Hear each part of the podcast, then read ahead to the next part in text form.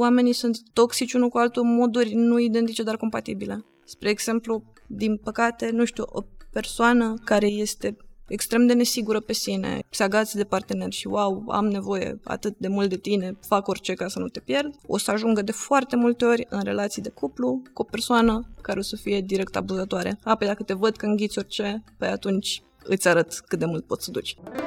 Eu sunt Dana. Iar eu sunt Răzvan și ce asculti acum este un episod, Pătratul Roșu, despre relațiile toxice și formele lor de manifestare. Am vorbit cu Ana Cosmoiu, doctorand în psihologie și în curs de formare în terapie experiențială focalizată pe emoție.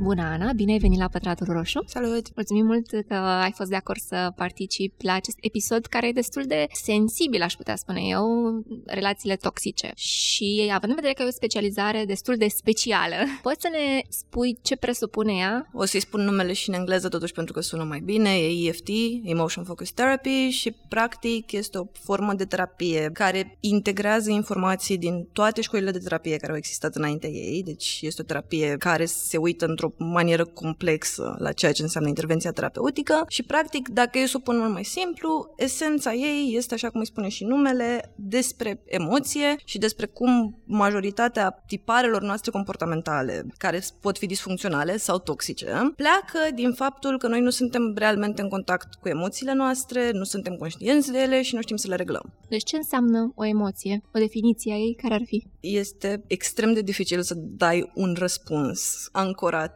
în știință și în realitate și în același timp care să fie și inteligibil. Deși o întrebare apare foarte simplă. O emoție este practic un tipar fiziologic, afectiv și uneori și cu consecințe în planul comportamental care apare ca răspuns la un stimul din mediu și care ne ajută pe noi să ne adaptăm la mediu. Atunci ce înseamnă o relație? O relație poate să însemne extrem de multe lucruri, de fapt. În principiu, dacă eu să o luăm foarte simplu, așa, este o conexiune și o interacțiune între două persoane, două organisme, nici măcar două persoane. Pot exista relații și în afara specii umane între ființe diferite. De ce avem nevoie de relații? Oamenii sunt ființe sociale, spre deosebire de toate celelalte specii de pe planeta asta, noi nu suntem nici foarte puternici, nici foarte rapizi. Cât de cât inteligenți. Cât de cât inteligenți, dar inteligența noastră s-a dezvoltat tot datorită relațiilor, mediului social și avem nevoie de relații dacă este să o luăm biologic ca să supraviețuim și asta se răsfrânge în viața noastră în tot, pentru că nevoia asta de relație este realmente unul din principalele lucruri care ne motivează în viață. Și nu doar de relații de cuplu, de orice fel de relații. Avem nevoie de conexiune, avem nevoie de prietenie, avem nevoie de... Și cum le găsim acum, dacă ne raportăm la societatea modernă, noi nu mai avem un trib. Și să avem nevoie să cumva să apărăm tribul ăsta de inamici, de orice natură ar fi, că sunt uh, animale sau că sunt alte triburi. Am avea nevoie în niște relații economice, politice, chiar și emoționale. Dar dacă discutăm de relația emoțională, am putea face familii fără emoție? Să educăm, uite, niște copii. Luăm cinci copii și educăm fără emoție. Fără emoție total este absolut imposibil pentru că emoția este parte din noi. În același timp, ceea ce spui tu, din păcate, se întâmplă. Bineînțeles că ei nu cresc realmente fără emoții, ci cresc învățând să-și blocheze și să-și reprime emoțiile. E, uite, ai zis o chestie interesantă. Învață să-și reprime. Am văzut asta ca o chestie negativă. De ce? Cât de rău face sau face rău, unde e răul ăla, care e pierderea foarte mare în timp din cauza asta? N-aș spune că e o chestie negativă în sensul în care n-aș vrea să stigmatizez asta, pentru că oamenii care ajung în situația de a-și reprima emoțiile, cu siguranță sunt și ei la rândul lor niște, n-aș vrea să spun victime, dar ceea ce trăiesc ei este consecința ceea ce au trăit înainte și au învățat să facă. Pe de altă parte, reprimarea emoțiilor este rea în primul rând pentru că are potențialul de a face rău propriei persoane și de a face rău altora. În general, în psihologie, considerăm că ceva este o tulburare de nivel clinic în momentul în care are potențialul ăsta de a face rău fie sinelui, fie altor persoane. Iar răul la care putem ajunge, că nu există, în psihologie totul e complex și nu există un singur drum către o anumită consecință, unul din riscurile la care putem ajunge este pur și simplu faptul că reprimându-ne emoțiile și ne fiind în contact cu ele, nu putem să creăm relații autentice și ne putem să creăm relații autentice. Pe de-o parte ne simțim nemulțumiți, simțim că lipsește ceva și de multe ori nici nu ne dăm seama ce și pe de altă parte putem ajunge să ne nefiind mulțumiți cu relațiile pe care le avem și având această nevoie constantă neîndeplinită, ajungem să ne răsfrângem comportamental asupra altora și ajungem exact la subiectul despre care vorbim noi astăzi, și anume relații toxice. Pe mine mă iei cu răspunsurile de la zero, da? Eu o să, o să duc în absurd, în exagerare, pentru că vreau să văd ce e de partea cealaltă sau cel puțin cu ce răspunsuri poate veni specializarea ta și tu cu tot ce ai aflat, pentru mine care exagerez pe zona asta. Și tu ai zis emoții autentice. Ce dă autenticitate unei emoții? Învățăm emoțiile sau le avem în noi? Potențialul pentru ele cu siguranță există în noi. În același timp, modul în care le exprimăm și modul în care mai ales învățăm să le recunoaștem, pentru că tu ai întotdeauna emoții de când te naști. Te naști cu siguranță simțind ceva, măcar fiziologic. Dar eticheta cognitivă, gândul pe care îl ai, simt asta, simt anxietate, simt frică, simt furie, simt bucurie, să nu dau numai exemple negative, asta se învață cu siguranță. Și dacă nu învățăm bine, are potențialul de a deveni problematic. Astfel, frumusețea e fix în identificare. Asta învățăm noi în terapie în general, da. Frumusețea și autenticitatea sunt în identificare, în abilitatea noastră de a fi conștienți de ceea ce simțim și de a fi conștienți de modul în care ceea ce simțim ne face să ne comportăm într-un anumit fel. Bun, zim cu autenticitatea acum. Hai să luăm bucuria. Ce înseamnă emoția emoția bucuriei să fie autentică. Da, la bucurie e mai ușor. Ce înseamnă să fie autentic? Să existe o congruență, să existe o consistență între stimulul care a produs emoția respectivă, spre exemplu, ar fi inautentic sau bizar să te bucuri la, mai de nou, o mormântare sau ceva. Deci ar trebui să existe o congruență și între stimulul care a produs emoția respectivă și în modul în care este resimțită interior și asta nu este ceva la care pot să răspund eu efectiv pentru că este ceva inerent fiecarei persoane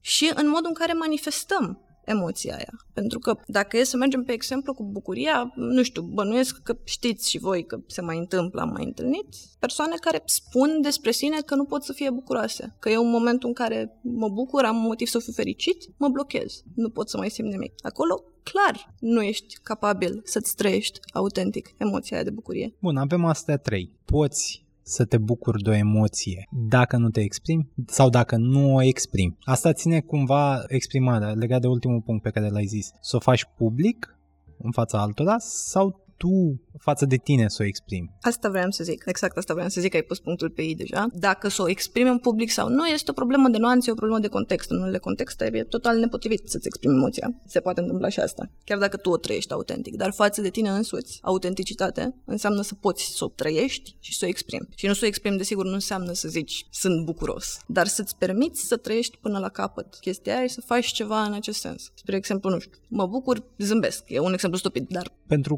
curiozitatea mea, s-au aflat toate emoțiile? Mai avem emoții de aflat? Dacă ar fi să Științific evaluezi, sau în interiorul fiecăruia dintre noi? Hai să zicem întâi științific. Crezi că am ajuns în punctul în care să putem identifica oameni ca tine ar putea identifica toate emoțiile? Pe hârtie, da, intern e un proces mult mai complicat, tocmai asta e problema. Da, științific înțelegem foarte multe lucruri despre emoții și pot să spun în linii foarte mari că da, putem să zicem că știm, le știm pe toate. Știm că ele sunt, spre exemplu, asta deja cred că e o informație prea tehnică, dar o să zic oricum. Practic, orice emoție poate fi văzută pe două dimensiuni, odată de la pozitiv la negativ, evident de la bucurie la, nu știu, tristețe, anxietate, ce am zis mai devreme, și în același timp ca nivel de arousal, chiar nu știu să zic asta în română, excitație sună foarte ciudat. Arousal adică cât de intensă practic e emoția, cât de puternică. Și practic dacă faci așa, dacă îți imaginezi, nu știu, un grafic, poți să așezi toate emoțiile pe care le cunoaștem, pentru care avem o etichetă lingvistică și avem mii, inclusiv în română sunt ceva mai puține, dar în engleză chiar cred că sunt zeci și sute de etichete lingvistice pentru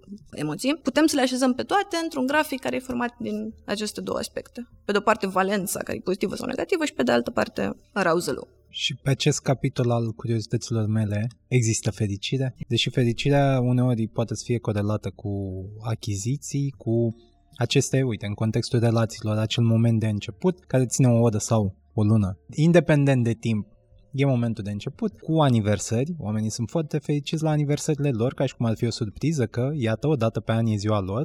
Așa că, ce înseamnă fericirea? Wow la asta, chiar am dubii că poate răspunde cineva, eu Nici în nu trebuie. cert nu adică pot.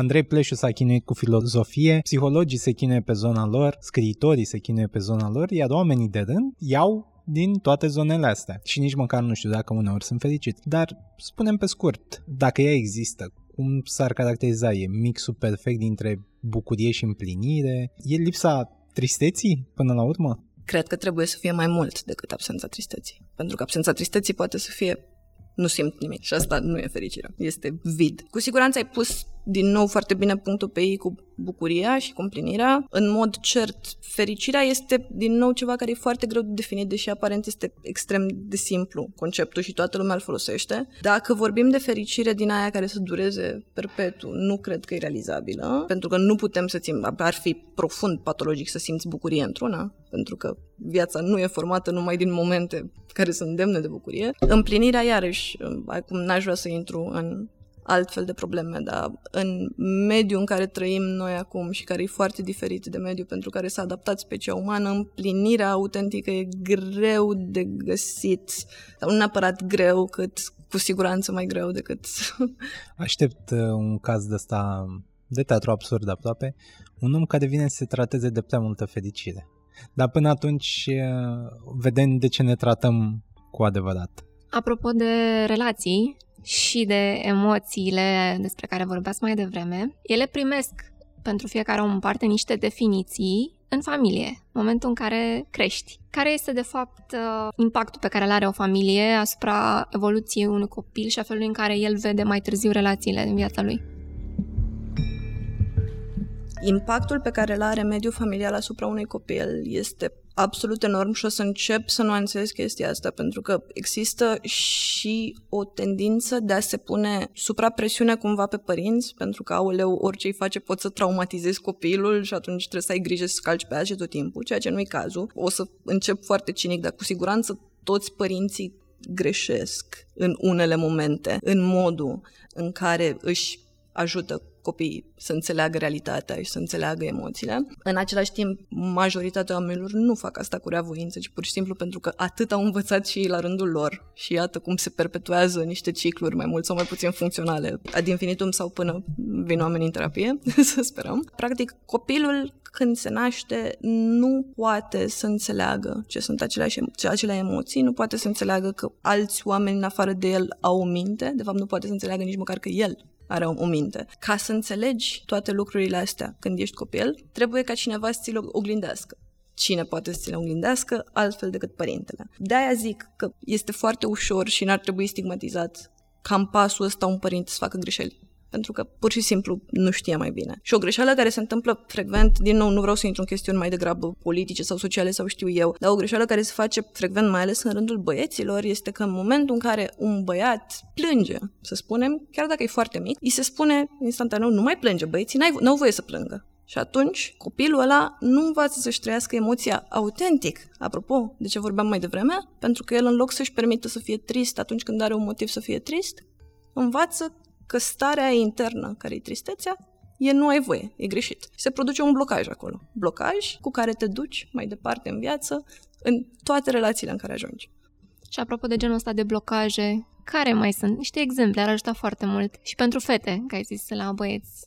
Bine, asta se întâmplă și la fete destul de des. Uh, la băieți exprimarea emoțională e un pic mai descurajată decât la fete. La fete, uite, pe de altă parte, dacă e să mergem așa, se poate întâmpla contrariu, adică se poate întări un soi de exprimare excesivă a neajutorării, de exemplu tu ești micuță, ești fetiță, ești rochiță, nu poți să faci aia, nu poți să faci aia, trebuie să te ajute un băiat să faci ceva. Tipar care din nou se duce mai departe toată viața și îl vedem inclusiv la nivel social, nu doar în relațiile noastre. Îl vedem peste tot. A, un exemplu de greșeală foarte foarte, foarte simplă, pe care poate să o facă chiar orice părinte și o face invariabil, este că în mod normal noi știm din știință și din terapie, noi știm că în mod normal în momentul în care copilul simte ceva, părintele ar trebui să-i dea explicit cuvântul pentru emoția aia ca el să poată să creeze o asociere. A, asta e tristețe, a, asta e bucurie. Foarte mulți părinți, fără să știe informația asta, evident, nu fac asta. Și în momentul în care, nu știu, văd copilul plângând, nu-i spun plângi pentru că ești trist, este normal să fii trist pentru că ți s-a întâmplat ceva care e normal să cauzeze tristețe. Îi spun alte lucruri și copilul ăla face niște asocieri greșite în momentul respectiv. Din tot ce ai spus până acum, sunt uh, niște lucruri care cumva se știu. Însă ce facem în cazurile în care avem în familie violență domestică? Când unul dintre părinte e alcoolic, e agresiv, nici nu pot să-mi imaginez cum un copil care crește într-un astfel de mediu ar putea să preia un tipar cât de cât sănătos de relație cu viața lui pe mai târziu. Eu am venit până acum cu exemple foarte light și tu da, ai da, venit da. cu... Ai venit cu niște exemple, mă rog, sunt cât se poate de reale și întâlnite și vorba ta găsită și în foarte multe cărți de parenting și sfaturi de parenting. Dar dacă e să mă gândesc, de exemplu, la copilăria mea și la alte persoane pe care le cunosc, involuntar am crescut într-un mediu toxic. M-am trezit în el și n-am știut că era toxic decât foarte târziu. Foarte, foarte târziu. În genul ăsta de situație, cum poate un copil să înțeleagă că nu-i vina lui ce se întâmplă? Nu toți copiii interiorizează vina, într-adevăr foarte des se întâmplă asta. Din păcate nu prea are cum să înțeleagă decât cum ai spus tu foarte, foarte târziu și în general cum înțelege că a trăit într-un mediu toxic și că a fost martor la o relație toxică, este având într-un final o relație în care să vadă că se poate și altfel, că se poate și fără toxicitate. Asta este foarte trist pentru că vroiam să zic, deja pare că fac reclamă, dar vroiam să zic că în terapie pot oamenii să înțeleagă asta cel mai des. Dar asta este într-adevăr un lucru foarte trist, că pentru foarte mulți oameni prima relație sănătoasă din viața lor, prima relație care le dă un standard de se poate și așa, se poate și fără toxicitate, este cea cu terapeutul. Până atunci, pentru că au trăit într-un mediu toxic, într-un mediu în care, nu știu, au fost victimele sau martori la abuz, ce se mai întâmplă și un fenomen foarte interesant este că tindem să recreăm inconștient patternurile din copilărie. Și atunci, în momentul în care ai avut un start din ăsta în viață, în care ai pornit cu toxicitate, ai foarte des tendința să te duci să cauți tot toxicitatea pe mai departe și habar nu ai de ce. Nu ești conștient de ce cauți toxicitate și totuși ajungi invariabil în relații, iar relațiile toxice pot să ia enorm de multe forme. Ajungi invariabil în relații în care regăsești ceva din ceea ce s-a întâmplat în copilărie. Psihicul nostru, ceea ce e sănătos în noi, cumva face asta căutând să repare, căutând să aline te duci în alte medii care seamănă cu ceea ce ai văzut în copilărie, pentru că vrei ca de data asta să fie altfel. Problema e că intri într-un cerc vicios în care tu devii tot mai rănit, fiind într-o nouă situație traumatică, continui să rănești la rândul tău și să te rănești pe tine și asta practic nu se poate opri decât în momentul în care, și ziceam că e foarte trist că pentru mulți oameni momentul ăla e doar în terapie, în momentul în care vezi că se poate și altfel, că există și relații care nu sunt toxice, că există și conexiune autentică, ca să mă leg iar de cuvântul ăla, conexiune autentică și hrănitoare, care nu presupune niciun fel de toxicitate. Și atunci, de exemplu, pentru cei care sunt, încă ne raportăm la ideea de familie, copil care încă nu e major să zicem să plece de acasă, ce soluție ar avea într-un astfel de mediu? Ce ar putea să facă să-i fie mai bine nu-mi dau seama dacă să încep cu versiunea mai optimistă sau cu cea mai pesimistă a acestui răspuns. Versiunea optimistă este că noi suntem, noi în general suntem foarte creativi în modurile în care învățăm să facem față unor situații absolut îngrozitoare. Bineînțeles că nu pot să zic foarte multe aici acum, dar mai ales în context de terapie, auzi din niște povești de viață și din astea în copilărie până în 18 ani, la care te uiți la omul ăla și te întrebi, wow, nu înțeleg cum poți să mai fii aici. Adică ai gânduri din alea gen, doamne, eu m-aș fi sinucis dacă eram în locul tău. Și totuși oamenii găsesc moduri de a face față întotdeauna. Din păcate, modurile alea nu sunt întotdeauna cele mai sănătoase.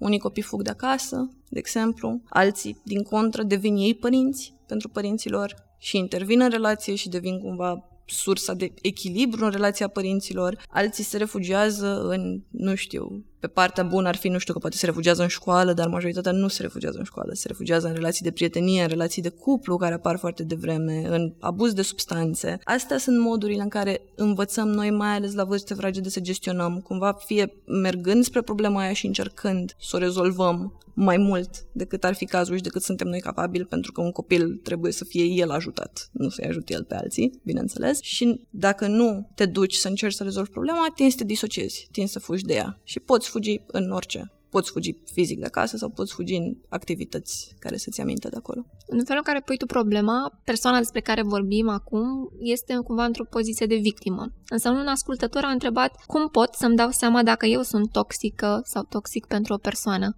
Că poate din acel mediu eu învăț cum să fiu toxic la rândul meu pentru altcineva. Cu siguranță, când trăim în tipare de toxicitate în copilărie avem tendința să le recreăm și avem tendința să fim toxici și noi în relațiile noastre. Faptul că ascultătoarea a pus acea întrebare este primul semn că este într-o direcție corectă, pentru că modul în care putem să ne dăm seama dacă suntem toxici sau nu este să încercăm să fim conștienți, să fim în contact cu partenerul sau cu prietenii sau cu persoanele cu care avem un comportament care e toxic și să încercăm să ne dăm seama, sincer, fiind sincer cu noi, dacă comportamentul nostru are un efect negativ asupra persoanei alea. Adică dacă îmi dau seama că fac ceva ce mi se pare mie toxic, că ajung să-mi pun întrebarea asta, oare sunt toxic, și te văd și pe tine și văd că te-am rănit, automat devin conștient.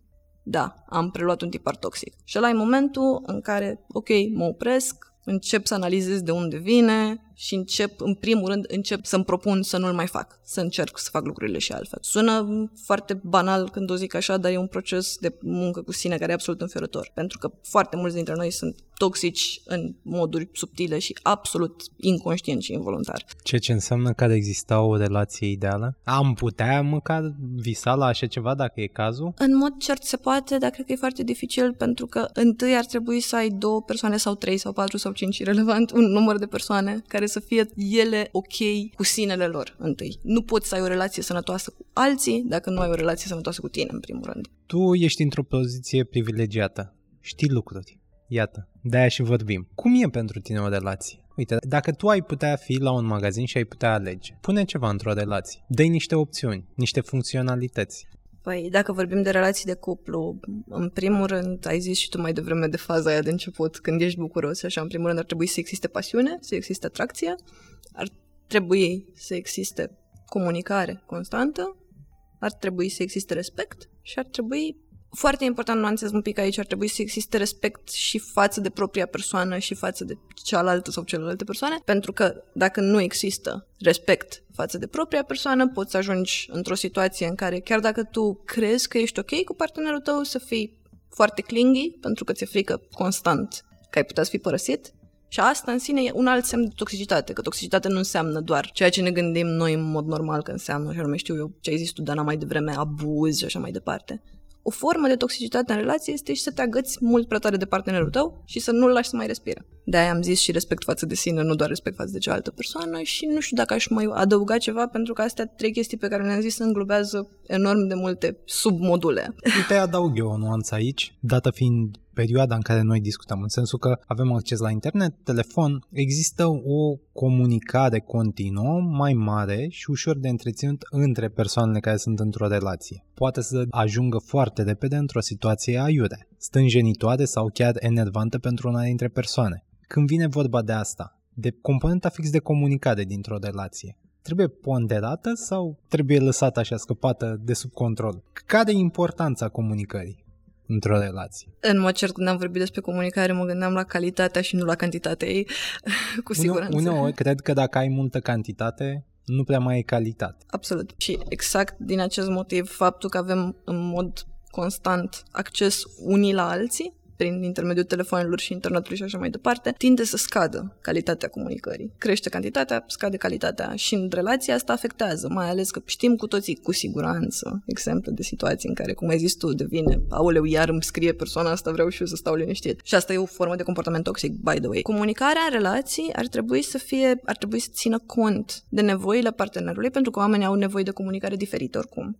Adică sunt oameni care simt nevoia să comunice într-una, sunt oameni care simt nevoia să comunice mai puțin, deci ar trebui să fie calibrată la partener și nu toată lumea va fi la fel. Ar trebui să fie comunicare, iar vă omor cu cuvântul ăsta, autentică și onestă, adică degeaba comunicăm noi într-una dacă eu de fapt îți scriu într-una pentru că vreau să aflu unde ești și ce faci și cu cine ești. Niciodată nu cred că strică să repetăm niște cuvinte care ajută, da, autenticitate și calitate. Dar o să exagerez eu cu încă ceva, că Dana n-ar vrea să ajungă în zona aia, o să ne raportăm la înainte și acum. Lipsa unei persoane. Da, lipsa, lipsa continuității în comunicare poate să întrețină relația? De exemplu, dacă simți că persoana aia îți lipsește, te poate face să te gândești la calitățile ei și motivele pentru care ai vrea să discuți din nou cu ea, că înainte, dacă nu puteai să discuți, aveai perioada aia de a-ți se face foame, de a-ți se face din nou, aici merge mai bine pe engleză, to be hungry. Și atunci am avea nevoie de așa ceva?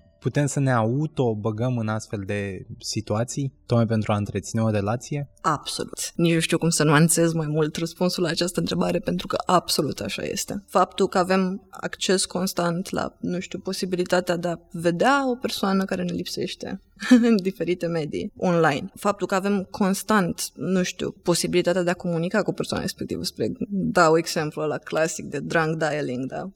Ai constant posibilitatea să vorbești cu cineva într-o stare în care nu o să spui chiar ce ți-ai dori să spui în mod normal. Da, cu siguranță are potențialul să ne bage între niște pattern-uri, în niște tipare care sunt disfuncționale și sunt nesănătoase pentru noi. Și aici e o problemă de autocontrol care e dificil de abordat pentru că ea la rândul ei vine din niște tipare învățate de mult în copilărie și păstrate toată viața așa. Totul se întoarce la asta eventually. Și atunci dacă tot începem acum să dezvoltăm astfel de mecanisme și oamenii învață să își caute lipsurile, să discute cu un psiholog, să fie ei în sine mai educați în zona asta emoțională, într-o sută de ani am putea vorbi de relațiile alea ideale?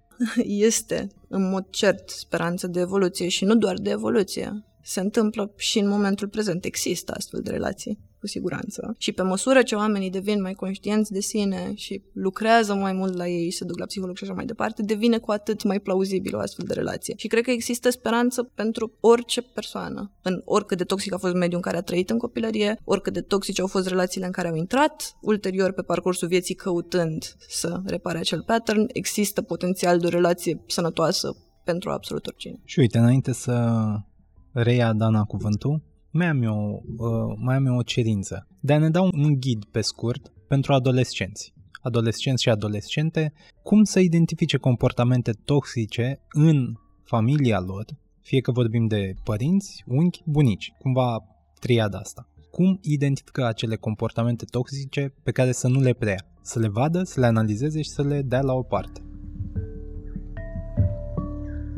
E dificil de făcut un ghid, dar primul lucru pe care îmi vine să-l zic este că dacă ceva îți trezește disconfort, nu trebuie să asumi automat că acel ceva este toxic, că se poate întâmpla să ai tu o problemă și să faci o proiecție acolo. Dar în momentul în care ceva, un comportament al unui membru al familiei îți creează disconfort, simplu fapt că îl vezi și ești, oh, oh, ce se întâmplă aici, este primul moment în care începi să te întrebi, ok, de ce mă deranjează asta? Pentru că în adolescență, să fim serioși, ne deranjează și unele lucruri. Critica de regulă ne da. deranjează? Da, critica poate foarte ușor să, tragă un, să treacă un prag în care chiar se devină toxică. Adică, de multe ori părinții o fac cu bunăvoință și îți spun, nu știu, nu ești suficient de bun la școală sau nu ești suficient de frumos, frumoasă, nu o să-ți găsești niciodată un partener și așa mai departe. Ele sunt făcute cu bună intenție din grija părintelui față de copilul respectiv ce o să facă el în viață. Dar poate foarte ușor să creeze un pattern în care omul ăla rămâne toată viața cu stimă de sine scăzută.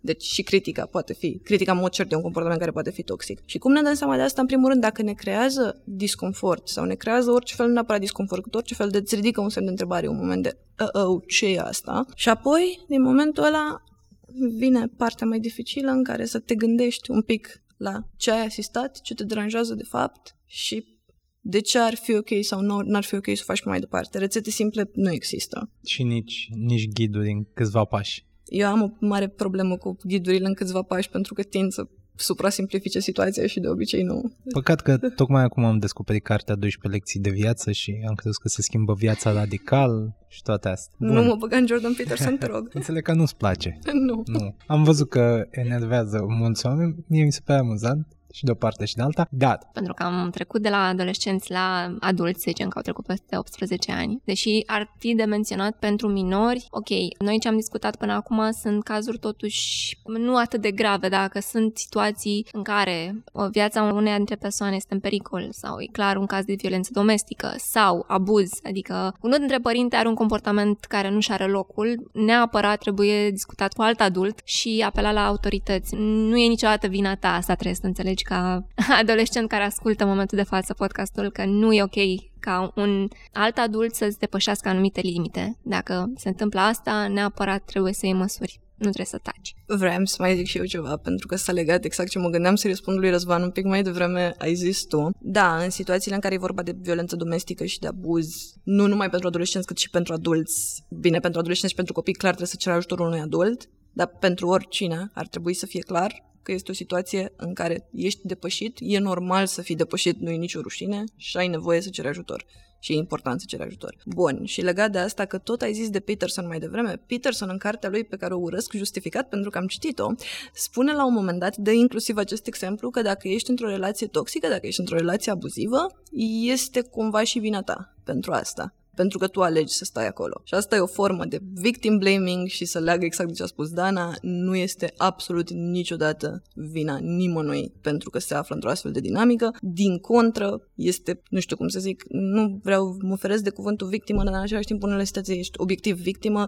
Este o situație în care ai ajuns for a reason, o să spun doar așa, și este foarte important să știi că poți ieși din ea și că există speranță și că nu ești blocat acolo pentru totdeauna și nu ești o persoană rea sau greșită pentru că ai ales să te afli în situația aia, ci pur și simplu asta este viața și poți oricând să ieși de acolo. Există acea bă, primă parte a relației, infatuarea. Moment în care pot apărea anumite semnale că te afli într-o relație toxică, dar să nu le vezi, tocmai pentru că ești foarte aprins, foarte absorbit de omul de lângă tine. Cam cum ar arăta genul ăsta de semnale? Din păcate, exact asta se întâmplă la începutul relațiilor, pentru că toți vedem stegulețe roșii și le vedem cu ochelarii rozi și le vedem mai puțin roșii decât sunt și ajungem în situații în care după aia devine tot mai dificil să ieși din relație. Pentru că în relații ce e interesant este că cu cât investești mai mult, timp, efort și așa mai departe, evident, cu atât mai greu ți este să ieși. E unul din motivele pentru care oamenii O să-i dau o notă cinică. O să-i dau o notă cinică la ce ziceai tu. Dar vrei un return of investment la asta? Pentru că bași timp pentru o relație? Da, in a way chiar asta e. E o analiză cost-beneficiu. Deci cum ne dăm seama care sunt red flagurile? Ele sunt extrem de multe și extrem de variate. Uneori se poate întâmpla în cazurile extreme, că tu ai luat mai devreme cazurile extreme, se poate întâmpla să existe comportamente violente foarte devreme în relație. Hai, poate nu neapărat direct, nu știu, să fii lovit, dar să se arunce cu un obiect după tine în momentul în care partenerul se enervează. Astea sunt evident red flags. Orice formă de control excesiv al partenerului, spre exemplu, ce faci, unde ești, cu cine ești, întrebat excesiv, poate fi un red flag. Orice formă din asta și de clinginess și de agăța de partener poate fi un red flag. Sunt atât de multe și din nou aș merge pe ce am zis mai devreme. Dacă simți în relația aia, chiar dacă ești infatuat până peste cap și te simți fericit și îndrăgostit și așa mai departe, sigur, sigur, orice persoană simte, măi, ceva nu e ok, the vibes are off, puțin.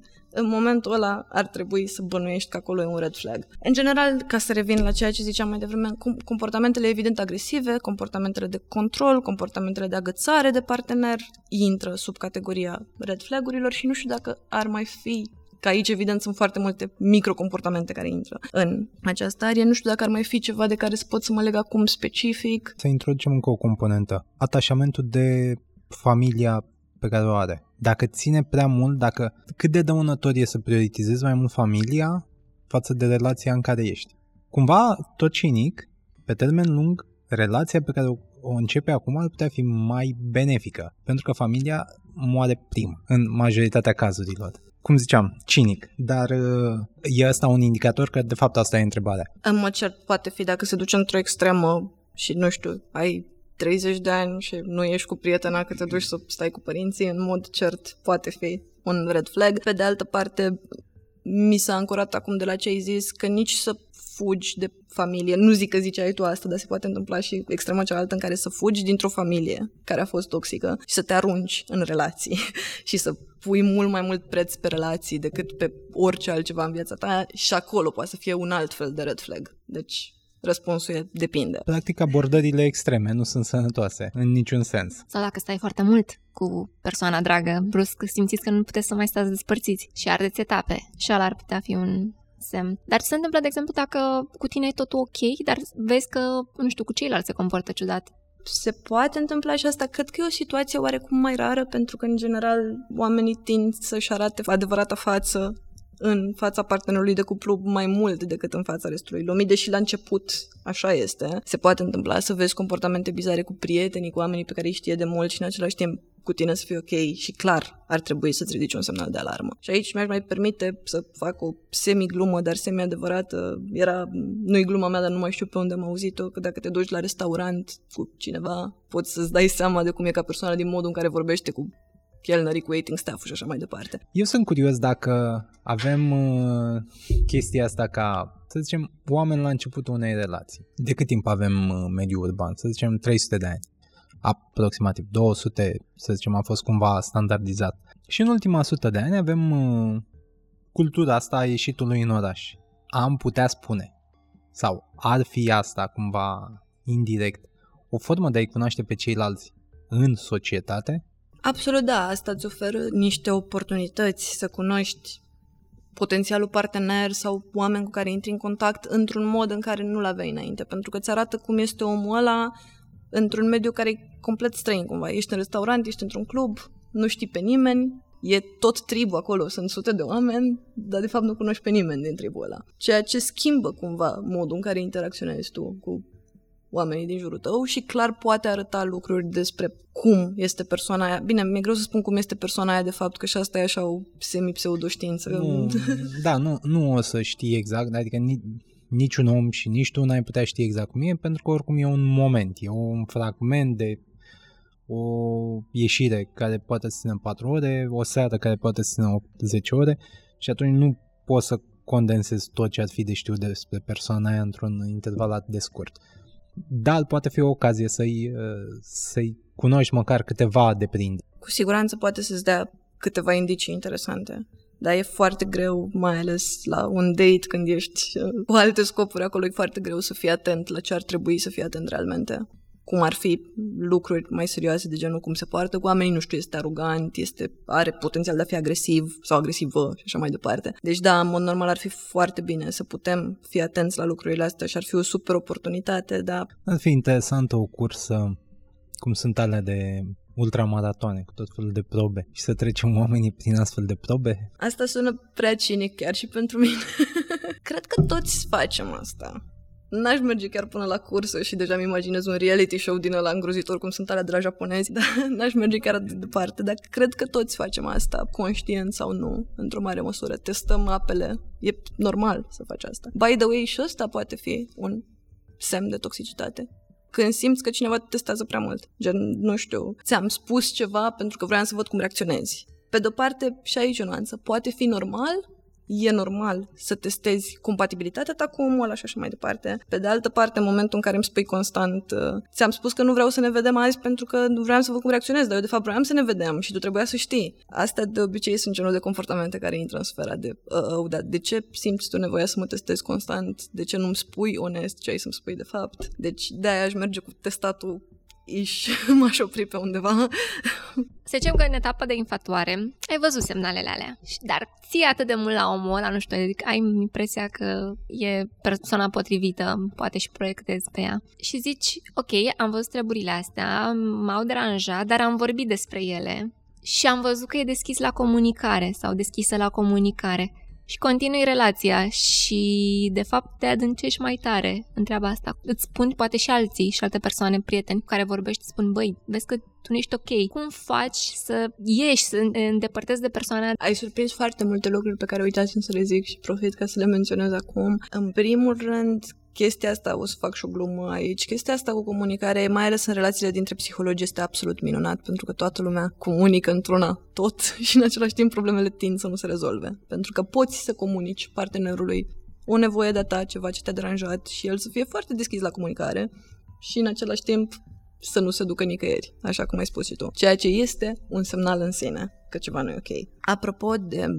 tot ce spuneai tu un pic mai devreme. Un alt semnal este faptul că foarte multe persoane care sunt toxice sau abuzive tind să te izoleze de prieteni, de familie, de, știu eu, orice alte surse de suport ai avea. Și una dintre, unul dintre cei mai buni predictori și dintre cele mai bune metode de a ieși dintr-o relație toxică eventually este să-ți păstrezi un grup de suport.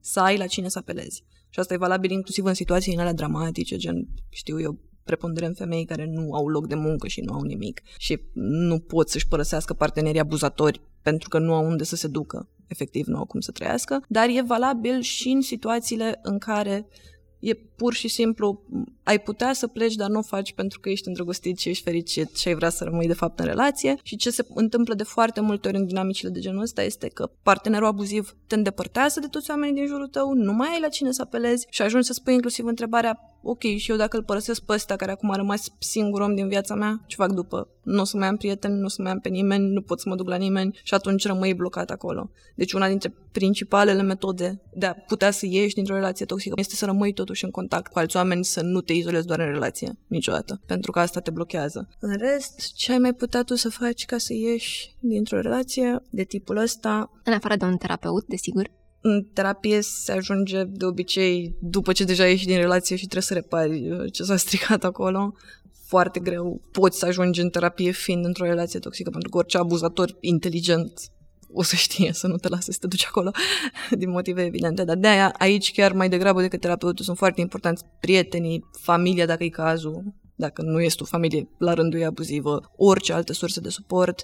Este foarte important ca persoana să fie constant conștientă că are resursele interne să iasă din asta, că nu e o victimă și poate oricând să scar, chiar dacă e într-o situație care o victimizează, poate oricând să iasă de acolo, are puterea aia în ea și trebuie să-și amintească asta, pentru că ce se întâmplă în dinamicile toxice este că de foarte multe ori te simți copleșit și te simți ca și când, ok, sunt absolut neputincios nu știu ce să mai fac. Am încercat să vorbesc, am comunicat, n-a ajuns nicăieri. Am încercat să țip, să urlu, să plâng, să fac orice, n-a ajuns nicăieri. Nu mai știu ce să fac. Și atunci e important să rămânem cât de cât conștienți că puterea de a ieși de acolo este totuși în noi, chiar dacă sunt momente în care ne simțim ca și când n-ar mai exista. Există șansa ca în această toxicitate să devii tu la rândul tău toxic cu persoana care era inițial toxică cu tine? Absolut se întâmplă și asta. Există și astfel de dinamici. În general, oricum, mi-e foarte greu să zic asta, că în același timp nu vreau să pară ca și când aș scuza vreo formă de comportament care e efectiv impardonabil, gen violența în cuplu și așa mai departe. Pe de altă parte, în orice problemă de cuplu, nici măcar nu vorbim de toxicitate, în orice problemă de cuplu, întotdeauna e un pic de vină, hai să nu zic la ambele persoane, în dinamică, în general. Adică noi dansăm și sigur că tu începi prin a dansa mai rapid și eu vin după tine și după aia ajung eu să conduc și tot așa. Deci da, se poate întâmpla. Și se poate întâmpla de obicei, oamenii sunt toxici unul cu altul în moduri nu identice, dar compatibile. Spre exemplu, din păcate, nu știu, o persoană care este extrem de nesigură pe sine, se agați de partener și wow, am nevoie atât de mult de tine, fac orice ca să nu te pierd, o să ajungă de foarte multe ori în relații de cuplu cu o persoană care o să fie direct abuzatoare. A, pe dacă te văd că înghiți orice, pe atunci îți arăt cât de mult poți să duci. Și asta se întâmplă foarte des și sigur că persoana care se agață nu e toxică în sine, dar în același timp dinamica ce fac amândoi în cuplul ăla este toxic. Dar tu mai vorbeai la început de o situație aceea pe care o preiei din familie și o duci cu tine mai târziu în viață și um, acel scenariu pe care cumva îl cauți involuntar în, în relațiile de cuplu și acolo ajungi cumva să repari omul Adică există posibilitatea să devii toxic tocmai prin faptul că vrei să repari scenariul pe care n-ai putut să le repari când erai mic, pentru că n-aveai cum oricum? Absolut există și posibilitatea asta, absolut asta se întâmplă de foarte multe ori și asta e o formă de toxicitate care e mai subtilă și absolut benevolentă, dar este tendința asta de a repara pe alții și de foarte multe ori se întâmplă în dinamici de cuplu în care cineva e evident broken și ajunge să fie abuziv și așa mai departe, sau să facă abuz de substanțe sau alte lucruri îngrozitoare și partenerul celălalt să fie ăla care nu lasă că repar eu, eu pot să fac, eu pot să duc asta și pentru tine. Evident, tu încercând să repari de fapt ceva ce este în tine. Din păcate, din genul ăsta de dinamică, eventually trebuie ieșit, pentru că nu putem într-o relație de cuplu putem să fim ok unii cu alții, putem să ajutăm în mod cert, dar nu poți să repari pe cineva. Și nu e, apropo de relația perfectă, nu ăla e rolul unei relații. Să repari sau să fii reparat. Că suntem adult și adult, nu terapeut și client sau nici măcar acolo nu putem să vorbim de reparat, dar mă rog, sau părinte și copil. Asta se întâmplă foarte des în relații, că noi recreăm dinamicile alea de părinte-copil, așa cum le-am învățat, într-o relație care trebuie să fie de la egal la egal, 100%. E un uh, scenariu pe care l-am mai văzut și în filme și l-am mai și auzit și la alte persoane, că ne certăm, dar ne împăcăm prin sex. Ala e tot un comportament toxic. nu? Absolut. Orice contact sexual într-o relație de cuplu ar trebui să includă o anumită doză de intimitate, nu doar sexuală și fizică, ci intimitate psihică, emoțională. Și în momentul în care tu intri cumva cu ură în treaba aia, intri dintr-un conflict direct în asta, deși crește din intensitate, că asta este de mim în legătură cu asta, în același timp îi afectează cumva rolul pe care îl are realmente actul sexual, că n-ar trebui să fie doar, ok, folosim asta ca un tool ca să ne împăcăm și n-ar trebui să fie cu siguranță ceva ce facem ca orice altă activitate ca să nu ne gândim la motivele pentru care ne-am certat de fapt. Dar cred că nuanța aici e din, cel puțin pe România, poate și la nivel mai mare, nivel occidental, global, ideea asta că dacă bărbatul a greșit, femeia ta e rația de sex. Și cred că pe zona asta vine, pentru că la nivel social, cumva sexul era văzut ca acel punct de maximă intimitate și acel beneficiu de a fi într-o relație. Nu te mai masturbezi, iată, ai scăpat de o grijă și ai acest acces. Iar, dat fiindcă până în perioada recentă sexul era o chestie care se întâmpla destul de rar, poate mai des la oraș, dar în principiu destul de rar, poate de aici asta să te împaci prin sex pentru că în ecosistemul relației era o chestie importantă. Până la urmă, prin sex făceai copii. Dacă nu te împaci suficient cât să faci sex, nu mai faci copii. Ai zis o chestie foarte mișto care nu mi-a amintit că puteam să mai dau un exemplu. Într-adevăr, este ceva ce fac mai mult femeile, ideea asta de a pedepsi prin a opri sexul și asta se întâmplă pentru că există percepția socială că femeile își doresc sex mai puțin decât bărbații pentru că sexualitatea feminină a fost ținută sub control. Da, cumva discuții. toate astea au fost dezvoltate în timp și acum nici măcar nu știu cât mai e adevăr și cât mai e stereotip. Cred că există și adevăr și cred că este și o formă de abuz, în mod cert, și e preponderent feminină forma asta de abuz, în care nici măcar nu e vorba neapărat de sex, îți ofer afecțiune sau nu-ți mai ofer random, complet, complet random, aleatoriu, în funcție de cum mă simt în raport da, cu tine. mai, mai degrabă pe asta de afecțiune, de a primi cel puțin uh, o afecțiune care este și fizică și cumva uh, îți permite această deschidere în fața persoanei. Am văzut chiar recent un cuplu de oameni vag cunoscuți cu vagi apariții la TV, au avut o mică păduială în public, într-o parcare de supermarket, iată ce scenă frumoasă și ea a scuzat comportamentul lui, el dând-o afară din mașină direct pe beton, spunându-i că așa e când iubești prea mult. Și am mai văzut scuza asta. Ca și cum ai acest cumul de sentimente, de emoții și atunci răbuvnirile sunt pentru că ții la persoana aia prea mult.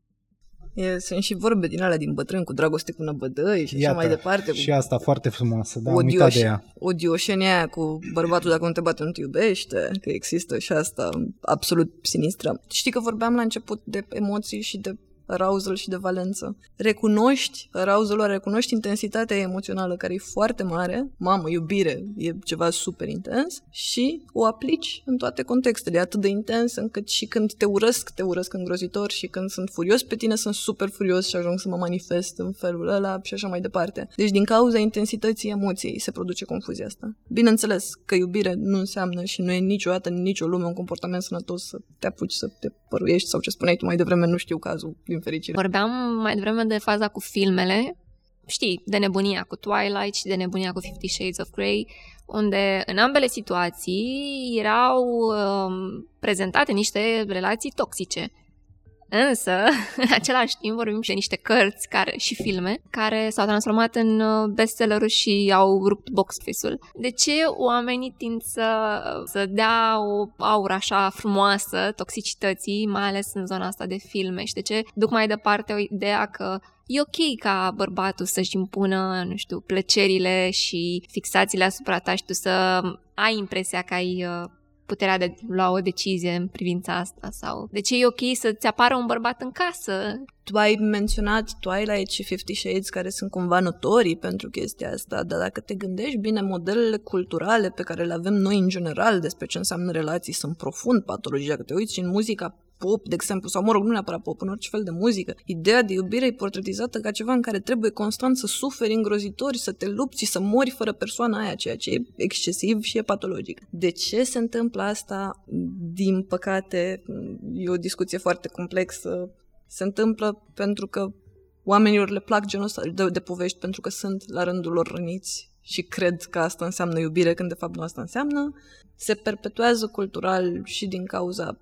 Ah, ce n vrea să intru în asta, dar bineînțeles misoginie, sexism și așa mai departe, pentru că ideea asta că bărbatul trebuie să controleze femeia este o idee pe care o întâlnim în societate constant și se lipește perfect pe narativele alea. Pur și simplu răspunsul cel mai simplu și cel mai scurt este pentru că oamenii nu știu de fapt cum arată o relație sănătoasă. Și având modele din astea culturale mari care ajung să spargă box office-ul și așa mai departe, care îți spun că aia e o relație sănătoasă, automat oamenii nu au de unde să vețe Ziceam și la început că cea mai bună cale de a ieși dintr-un tipar din ăsta de abuz este să vezi că se poate și altfel. Dacă societatea as a whole nu-ți arată că există și altfel, că tot ce vezi în muzică, în film și așa mai departe e în felul ăsta, de unde naiba să știi mai bine. Și apropo că tot ai zis de Fifty Shades și aș vrea să mai fac o scurtă paranteză aici că e relevantă, că există stereotipul ăsta că în Fifty Shades e ceva gen BDSM și există stereotipul ăsta absolut îngrozitor, inclusiv în psihologie am văzut și studii pe asta, că persoanele din comunitatea BDSM sunt așa pentru că au fost traumatizate, pentru că au trăit în dinamici abuzive în copilărie și așa mai departe. Și porcăria aia de Fifty Shades, pardon, a întărit ideea asta și ar trebui să fie clar pentru toată lumea că nu asta înseamnă abuz, chincurile nu sunt o consecință a abuzului și din nou tot ce se întâmplă cu consimțământ e ok și n-ar trebui judecat. Deci în niciun caz nu. Și atunci cum, cum apare asta ca o ultimă chestie, cum apar aceste două nuanțe?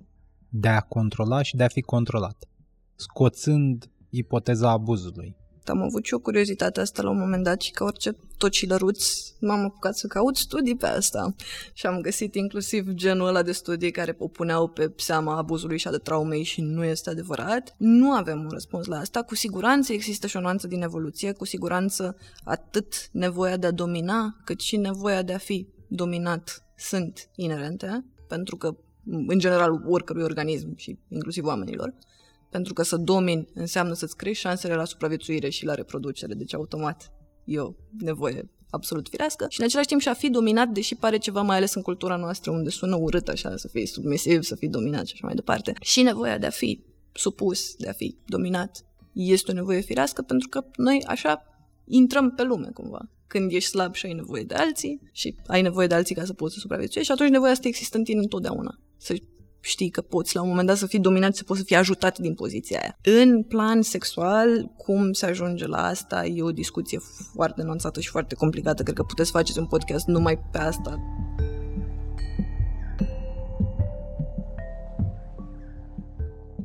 pentru că am primit foarte multe întrebări pe tema asta a relațiilor toxice, am zis ca finalul să-l gândim ca un soi de concluzie în care răspunzi cât se poate de scurt, cumva, uh, la întrebările ascultătorilor, um, chiar dacă ele au fost cumva puse și uh, de-a lungul episodului. Cum pot să-mi dau seama dacă eu sunt toxică sau toxic pentru o altă persoană?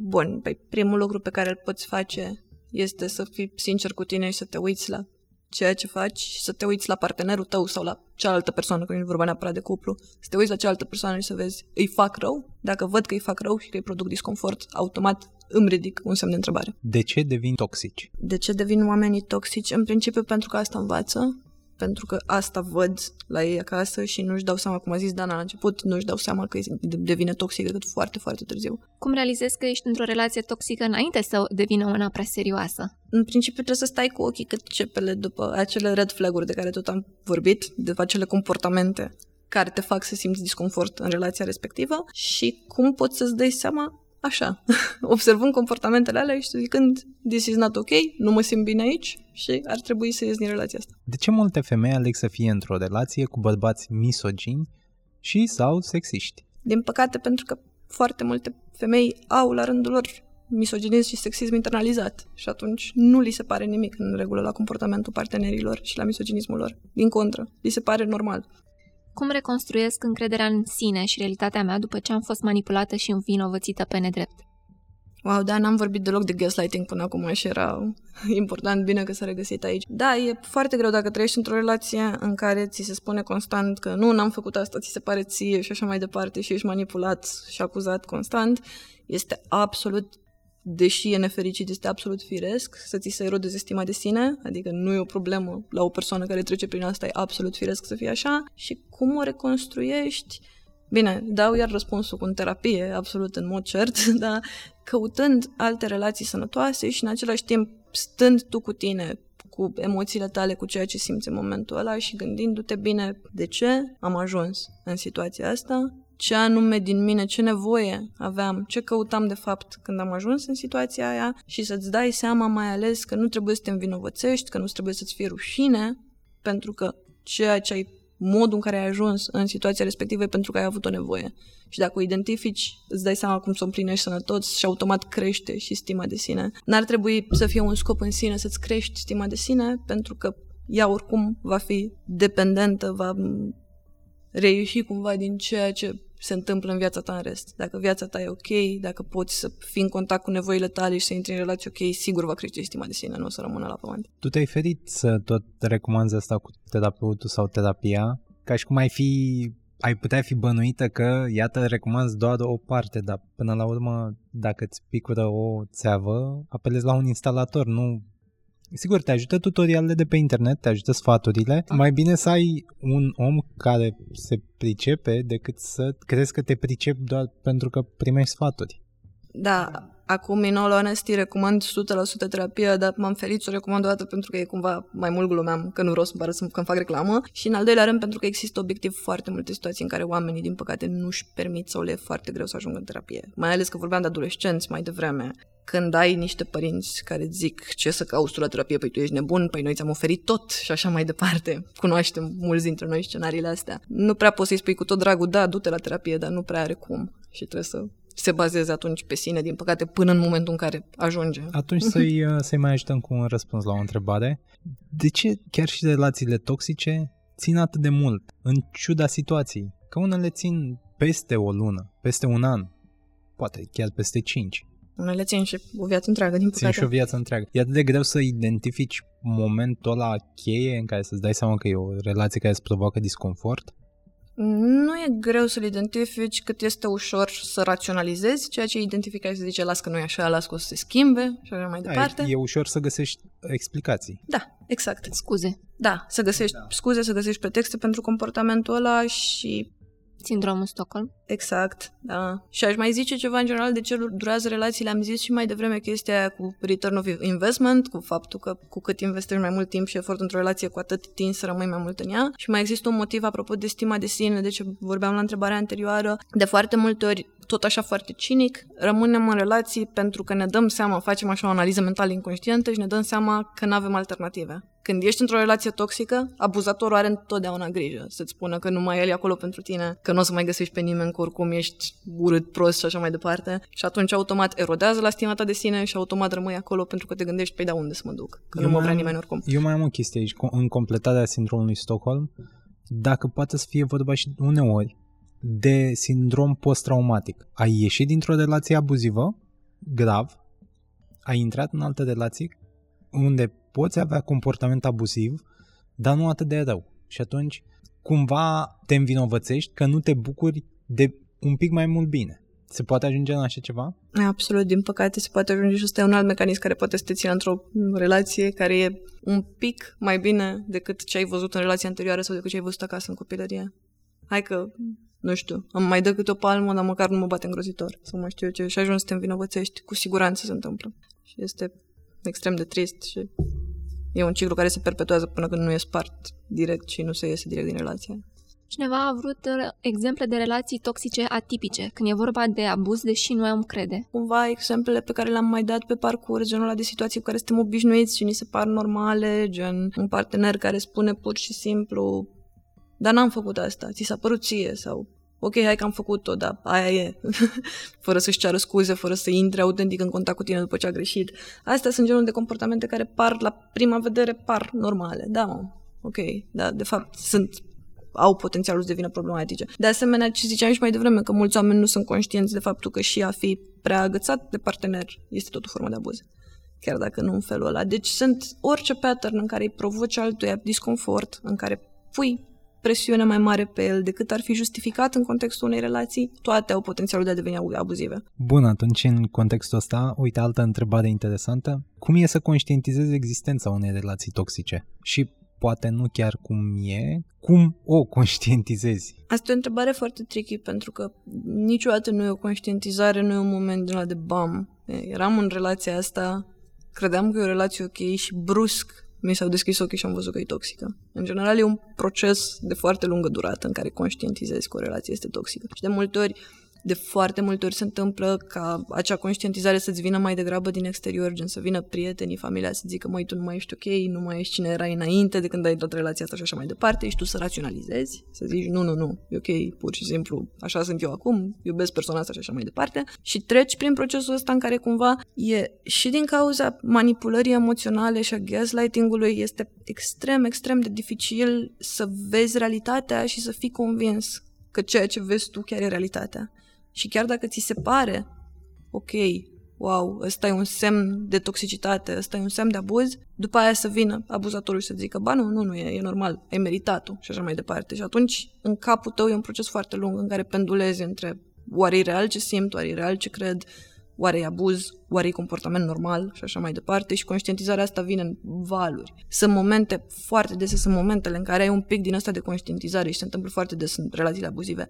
Pleci din relație, și după două zile te-ai întors, că te gândești că hai totuși că mi-e dor, hai totuși că era normal, ce se întâmpla și atunci conștientizarea a venit, a plecat, vine iar și tot așa. Poate să fie și oboseala un semn că efectiv nu mai poți psihic, certuri sau, habar n-am, discuții din astea interminabile. Absolut, absolut poate fi și oboseala un semn.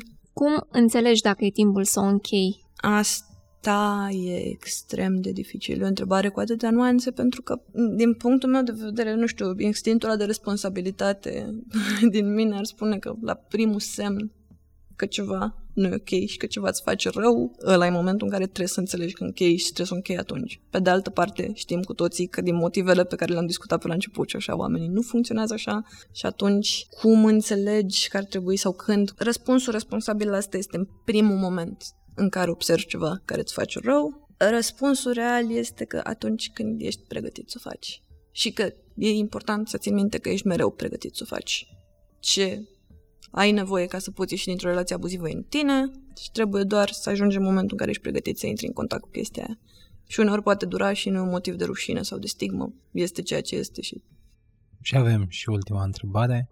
Poți rezolva o relație toxică prin comunicare? Nu nici nu simt nevoie să mai nuanțez aici. Este atât de clar că nu. Nu, în momentul în care o relație a ajuns toxică, intri fix în capcana aia în care comunicăm și comunicăm degeaba. Există potențial de a rezolva unele dinamici de toxicitate prin comunicare, dar în principiu dacă ajungi în punctul în care să zici, băi, relația asta este toxică, înseamnă că ai de-a face acolo cu un om, cu doi oameni care sunt atât atât de profund răniți, au niște tipare de relaționare atât de greșite, încât nu e nevoie doar de comunicare. E nevoie doar de mult mai mult. O situație în care se poate rezolva cât de cât, un exemplu, mai sunt și altele, dar un exemplu în care se pot rezolva niște dinamici abuzive este dacă totuși unul din parteneri e ok și e dispus să-și asume, fără să pice în capcana aia salvatorului, ce vorbeam mai devreme, e dispus să-și asume, să-și ajute partenerul. Partenerul toxic fiind mai rănit. Dar bineînțeles n-aș recomanda niciodată asta în situații în care e vorba de nu știu, violență emoțională, fizică sau sexuală, dacă e vorba de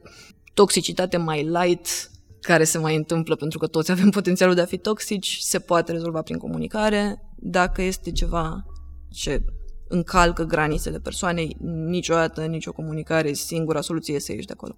Ok, am înțeles că există și extreme ale toxicității, dar într-o relație în care ambii parteneri, să zicem că își dau seama că au fost toxici, până într-un punct, sau că au un comportament toxic. Dacă apelează amândoi la terapie de cuplu, există o șansă de salvare a relației în cazul în care oamenii chiar țin unul la altul autentic? Deci ce am vrut eu să zic mai devreme, să lega strict de situațiile în care nu că am fost puțin toxici, că toți suntem puțin toxici în toate relațiile și avem momente și dacă ești obosit într-o zi poți să ai un comportament care să fie toxic nu pentru că așa ești tu ca persoană, ci pur și simplu pentru că așa ai ieșit atunci. Astea se pot rezolva. Se pot rezolva și clar prin terapie de cuplu, dar se pot rezolva și intern în cuplu prin comunicare. Deci da, clar, toate relațiile sunt salvabile. Dar dacă se depășește o anumită graniță, și vorbim aici strict de abuz și de violență fizică, emoțională sau sexuală, acolo, din punctul meu de vedere, nu mai e nimic de rezolvat. Relația aia, clar, nu o să se mai ducă nicăieri. Mulțumim, Ana! Mulțumesc și eu!